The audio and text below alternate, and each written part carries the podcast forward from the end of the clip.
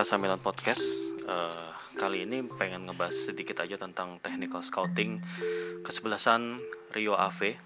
Ya, ini adalah tim yang akan dihadapi Milan pada babak playoff uh, UEFA Europa League yang akan berlangsung pada tanggal 1 Oktober uh, malam biasanya ya, waktu Portugal ya dan berarti kalau di sini tanggal 2 Oktober hari Jumat uh, dini hari ya ini akan menjadi pertandingan penentu apakah Milan berhasil uh, lolos ke babak utama grup dan kemudian juga ini juga akan menggaransi uh, pendapatan Milan itu menjadi sekitar uh, tambahan uh, setidaknya 15 sampai 20 juta euro gitu ya. Dan dari sinilah kemudian uh, semua segala hal tentang Mercato ini juga akan lebih pasti setelah uh, pertandingan ini.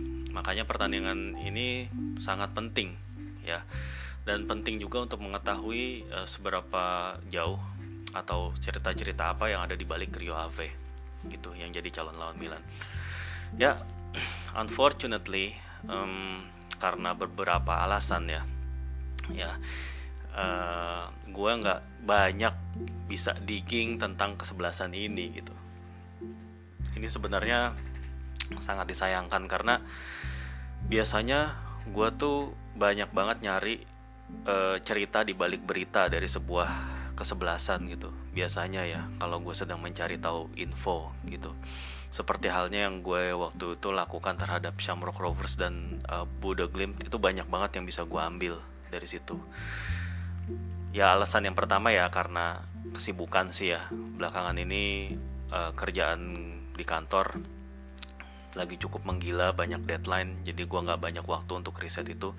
Karena jujur aja uh, risetnya itu sendiri atau baca-baca tulisan atau ngeliat tayangan video ataupun dengerin podcast orang itu butuh lebih butuh waktu lebih gitu ketimbang dari bikin episode podcastnya sendiri yang paling cuman 20 menit 30 menit paling lambat tapi risetnya itu bisa berjam-jam gitu untuk bikin satu episode yang komprehensif gitu. Karena gue sendiri juga sebenarnya pengen bikin ada value gitu buat teman-teman yang ngedengerin podcast ini daripada sekedar uh, apa line up review atau yang preview-preview yang informasinya uh, minim gitu atau sedikit.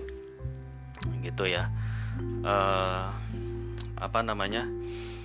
Hmm, jadi menurut gue ini hasil risetnya ya mohon maaf kalau nggak mungkin nggak terlalu memuaskan gitu. Tapi setidaknya gue berusaha untuk menggali beberapa info lah gitu dari sini.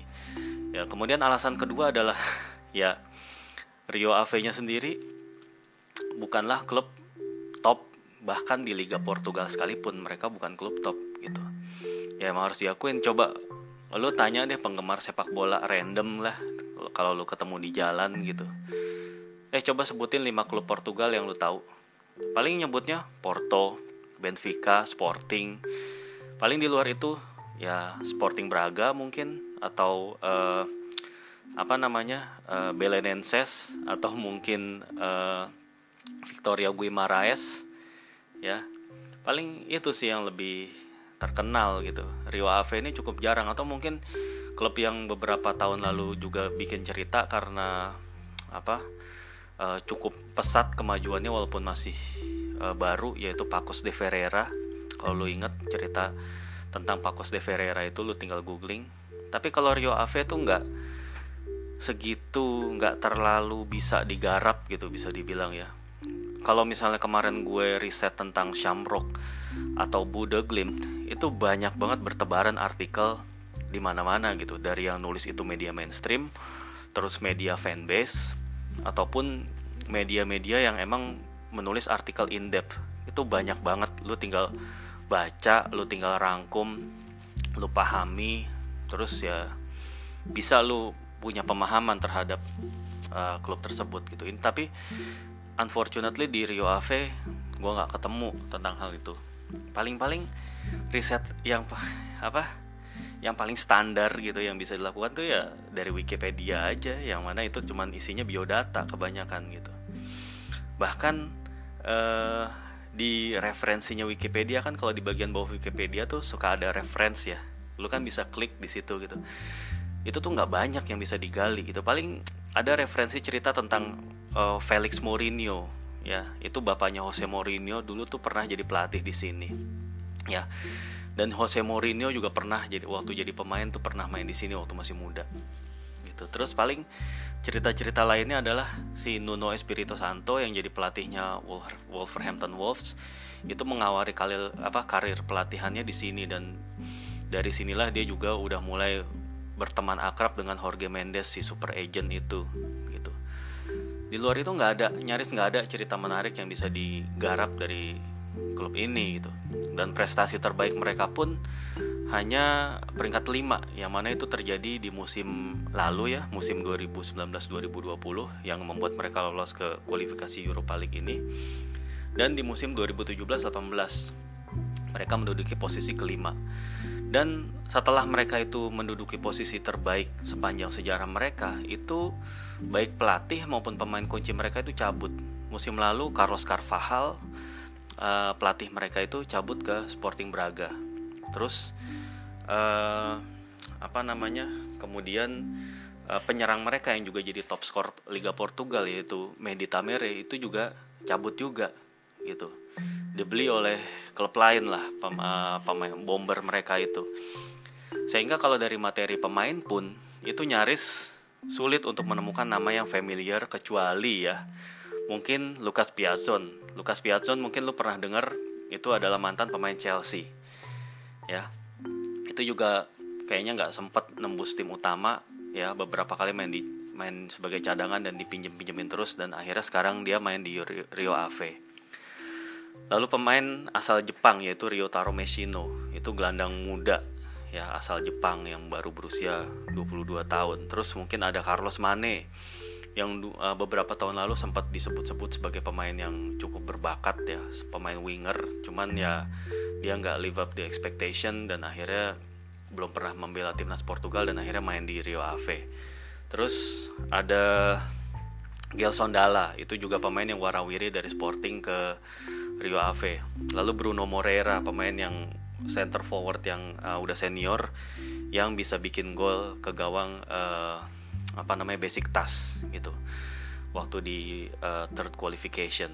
Dan pelatihnya Rio Ave itu adalah Mario Silva, pelatih muda yang baru berusia 20 apa 20 lagi. Sorry, 43 tahun maksudnya. Mario Silva ini juga sebelum menangani Rio Ave itu pernah menjadi pelatih FC Porto di usia muda dan Almeria di Spanyol. Jam terbangnya juga belum terlalu tinggi gitu. Belum banyak yang bisa di digging dari seorang Mario Silva juga gitu. Lalu kemudian uh, dari sisi permainan, dari sisi formasi ya seperti umumnya klub-klub Portugal ya itu kan mainnya 4 uh, 451 atau 4231 gitu dan itu sebenarnya agak-agak mirip dengan yang skema dasarnya uh, Stefano Pioli di Milan gitu tapi nggak ada hal-hal yang istimewa atau dilihat baik kalau ketika dilihat dari highlight dari eh, catatan-catatan uh, pertandingan statistik itu juga belum ada yang terdengar istimewa untuk klub Rio Ave karena mereka juga di dua pertandingan awal Liga Portugal mereka itu belum pernah meraih kemenangan mereka dua kali bermain imbang. Bahkan ketika uh, apa namanya menghadapi kualifikasi uh, Europa League, mereka juga cukup kesulitan sebetulnya untuk bisa lolos gitu. Jadi mereka itu di kualifikasi pertama itu ketemu tim dari uh, Bosnia itu FC Borak. Itu mereka menang 2-0 ya, tapi dua gol yang mereka ciptakan itu tercipta uh, terjadi di menit-menit akhir pertandingan begitu juga ketika mereka menghadapi basic task ya yang mana sebenarnya sebenarnya gue lebih takut kalau Milan ketemu basic task gitu ya daripada Rio Ave ini. Itu mereka juga ditekan sepanjang pertandingan uh, di babak pertama terutama basic task bikin banyak banyak banget peluang dan ada beberapa yang kena tiang gitu. Beruntung cuman kebobolan satu. Dan akhirnya uh, di babak kedua menit-menit akhir si Bruno Moreira ini menyamakan kedudukan no sundulan gitu. Terus Kemudian pertandingan berlangsung di perpanjang waktu dan adu penalti. Dan akhirnya si Rio Ave ini menang adu penalti dari basic tas ini gitu. Jadi sekilas kalau yang udah gue bicarain di beberapa menit nih kesannya tuh kayak nggak ada hal istimewa atau kelebihan atau pemain-pemain yang cukup bisa diwaspadai dari kesebelasan ini tapi lantas apakah ini membuat Milan e, meremehkan ataupun kayak nganggap bahwa Rio Ave itu lebih gampang daripada Budo Glimt atau Shamrock gitu atau lebih gampang dari Budo Glimt lah. Ya mungkin kalau in term of kualitas gitu ya cara bermain ataupun produktivitas gol ataupun uh, susunan pemain emang terlihat lebih berbahaya Bodo Glim sih daripada Rio Ave. Dan seperti hal yang gue sempat bilang uh, di podcast sebelumnya Bodo Glim ini emang gak beruntung aja drawingnya ketemu Milan gitu. Gue yakin kalau Bodo Glim ketemu tim lain mereka bisa lolos ke babak fase babak utama grup gitu tapi ya Rio Ave pun sebenarnya nggak ketemu lawan yang enteng gitu. Mereka ketemu klub dari Bosnia, ya mungkin klub dari Bosnia mereka harusnya bisa kalahin dengan lebih mudah. Tapi habis itu mereka bisa menyingkirkan basic tas. Artinya sebenarnya klub ini juga punya sesuatu yang bisa menyulitkan Milan gitu. Pertama, kalau gue lihat kelebihan-kelebihan mereka adalah mereka tim yang nggak gampang patah, nggak gampang menyerah gitu, bandel gitu ya. Jadinya walaupun diserang terus bertubi-tubi gitu, mereka masih bisa untuk nggak kebobolan terlalu banyak dan kemudian mereka bisa mencuri gol untuk menyamakan kedudukan atau bahkan memenangkan pertandingan. Artinya Milan nggak boleh lengah ketika menghadapi klub seperti ini. Di mana kalau kita lihat di beberapa pertandingan terakhir Milan itu terlihat ada lapse concentration atau kayak ada hilang intensitasnya itu selama paling tidak setiap 20 menit lah dalam satu pertandingan. Nah, menit-menit krusial ini cukup rawan untuk bisa dimanfaatin oleh klub seperti Rio Ave. Yang menurut gue mereka akan bermain tanpa beban ya. Mereka juga bermain di kandang yang pastinya walaupun gak ada penonton itu akan mereka akan punya keuntungan di situ. Mereka udah mengenal setiap jengkal lapangan mereka mereka udah familiar sama cuaca kelembapan dan apa pun uh, apa faktor-faktor geografis yang bisa mempengaruhi mereka bisa lebih unggul gitu ya. Dan mereka juga pastinya punya motivasi namanya klub kecil ibaratnya ya klub mediocre gitu.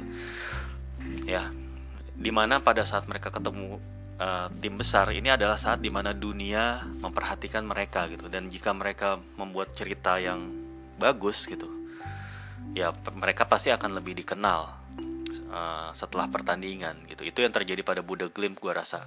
Setelah ketemu Milan gue rasa banyak orang yang ngefollow perjalanan dari Buda Glimp termasuk Jens Peter Hoge pemainnya yang uh, pas podcast ini diambil kabarnya udah dan deal dengan Milan dan tinggal medical gitu. Kita kita lihat aja apakah benar berita itu. Balik lagi ke lawan Rio Ave uh, mungkin itu aja sih menurut gue uh, preview yang bisa gue sampaikan. Karena emang jujur ya faktor itu tadi karena faktor kesibukan yang gue juga nggak begitu banyak bisa digging. Punya waktu untuk digging lagi lebih dalam.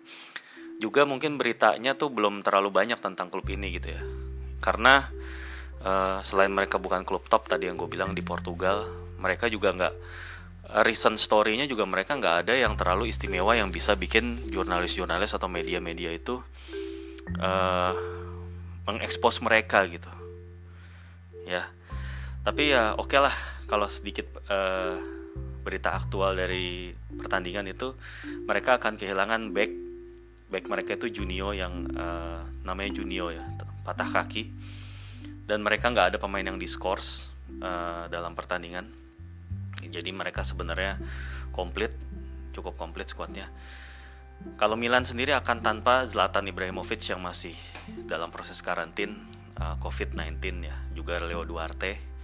Terus pemain seperti uh, Romagnoli, Conti dan Musakio juga masih belum bisa main. Terus Ante Rebic selain kemarin cedera, dia juga emang masih menjalani scoring. Jadi Milan kemungkinan akan menurunkan Leao. Ya, Leao kemarin Leao udah main sekitar 20 menit pas lawan uh, Crotone. Jadi kemungkinan dia akan bisa fit untuk dimainin dari awal mungkin. Leao, Colombo, entah itu Colombo, Samu dan juga pokoknya ya mungkin di depan antara Colombo atau Leao ya di sayap kiri bisa jadi Leao atau Selemakers taruh situ terus Samu di kanan ya. Atau Selemakers di kanan Samu eh Selemakers di kanan Leao di kiri Colombo di depan. Tengahnya di center itu udah pasti Hakan. Atau mungkin Brahim Diaz bisa bisa juga dapat kepercayaan setelah dia kemarin bikin gol ke gawang Crotone siapa tahu. Uh, di tengah mungkin ada kemungkinan uh, Pioli akan menurunkan Benasir dan Kesia lagi karena mengingat ini adalah pertandingan yang sangat penting satu leg doang gitu. Artinya Benasir dan Kesia udah lebih terbiasa main daripada Tonali. Jadi mungkin Tonali akan main kalau skornya udah dirasa aman atau mungkin ya ada ada di antara mereka yang kelelahan ya atau cedera ya jangan sampai sih. Terus lini belakang juga sepertinya masih komposisinya sama. Calabria, Kiar, uh, Gabia dan juga Theo. Nggak ada tambahan atau nggak ada perubahan. Kipernya Gigio. Gua rasa itu uh, sampai itu aja sih paling ya. Jadi pemain-pemain yang patut diwaspadai itu ya pemain uh, mereka punya pemain-pemain sayap yang cukup skillful dan cepat kayak Piazon dan juga Mane juga Messino uh, Ryotaro Messino gelandang serang dari Jepang. Dan juga salah satu penyerangnya antara si siapa Gelson Dalla ataupun si uh, Bruno Moreira. Itu sih pemain-pemain uh, di lini serang yang menurut gue uh, patut untuk diwaspadai oleh uh, Rossoneri gitu ya. Kalau mereka ingin uh, mengamankan jalan lolos ke babak utama Europa League. Dan sekali lagi gue tekankan juga kelolosan sangat penting ya. Bagaimana berapapun skornya lah, siapa pun yang ngegolin lah, gitu. Dengan intensitas bermain yang seperti ditunjukkan di pertandingan-pertandingan terakhir, gue rasa sih Milan akan bisa melalui pertandingan ini, akan bisa melewati Rio Ave terus untuk melaju ke fase grup dan beruntung juga Milan gak ketemu tim-tim kuat kayak Sporting ataupun Tottenham Hotspur ataupun klub-klub Inggris lah. Lain Tottenham ya berarti ya. Terus habis itu siapa lagi sih? Kayak klub-klub Jerman kayak Wolfsburg atau PSV Eindhoven yang lebih berat. Ya hasil undian sebetulnya cukup eh, gampang-gampang uh, susah buat Milan sih. Kemarin Buda Glim itu susah sebetulnya kalau menurut gue.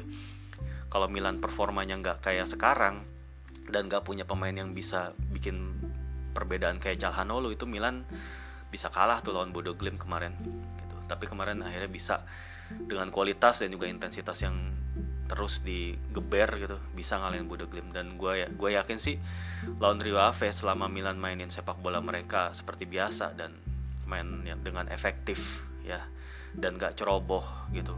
Dan terus konsentrasi sepanjang pertandingan. Gue rasa Milan sih bisa menang dan pemain gue rasa udah paham semua gitu betapa per pentingnya pertandingan ini betapa krusialnya uh, hasil pertandingan ini jika dikaitkan dengan Mercato dan juga ya namanya Mercato juga akan berhubungan dengan bagaimana Milan itu menjalani musim ini gitu. Karena mendapatkan suntikan pemain-pemain yang pemain-pemain baru yang bisa ngasih immediate impact ataupun kedalaman buat tim itu sangat-sangat apa ya signifikan maksud gue itunya uh, perannya untuk bagaimana Milan mengakhiri musim ini gitu. Apakah tujuan tercapai atau tidak?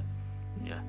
Jadi sekali lagi sekalipun Rio Ave itu nggak punya cerita semenarik mungkin Shamrock ataupun Buda Glim ya nggak punya pemain-pemain yang secepat Buda Glim seimpresif Buda Glim gitu tapi nggak ada alasan buat Milan untuk menganggap remeh gitu Milan harus tetap respect sama mereka uh, timnya Stefano Pioli gue yakin sih uh, risetnya bagus ya. Stefano Pioli kalau dilihat dari beberapa kali interview dia dia itu terlihat sudah mengenal calon-calon lawannya.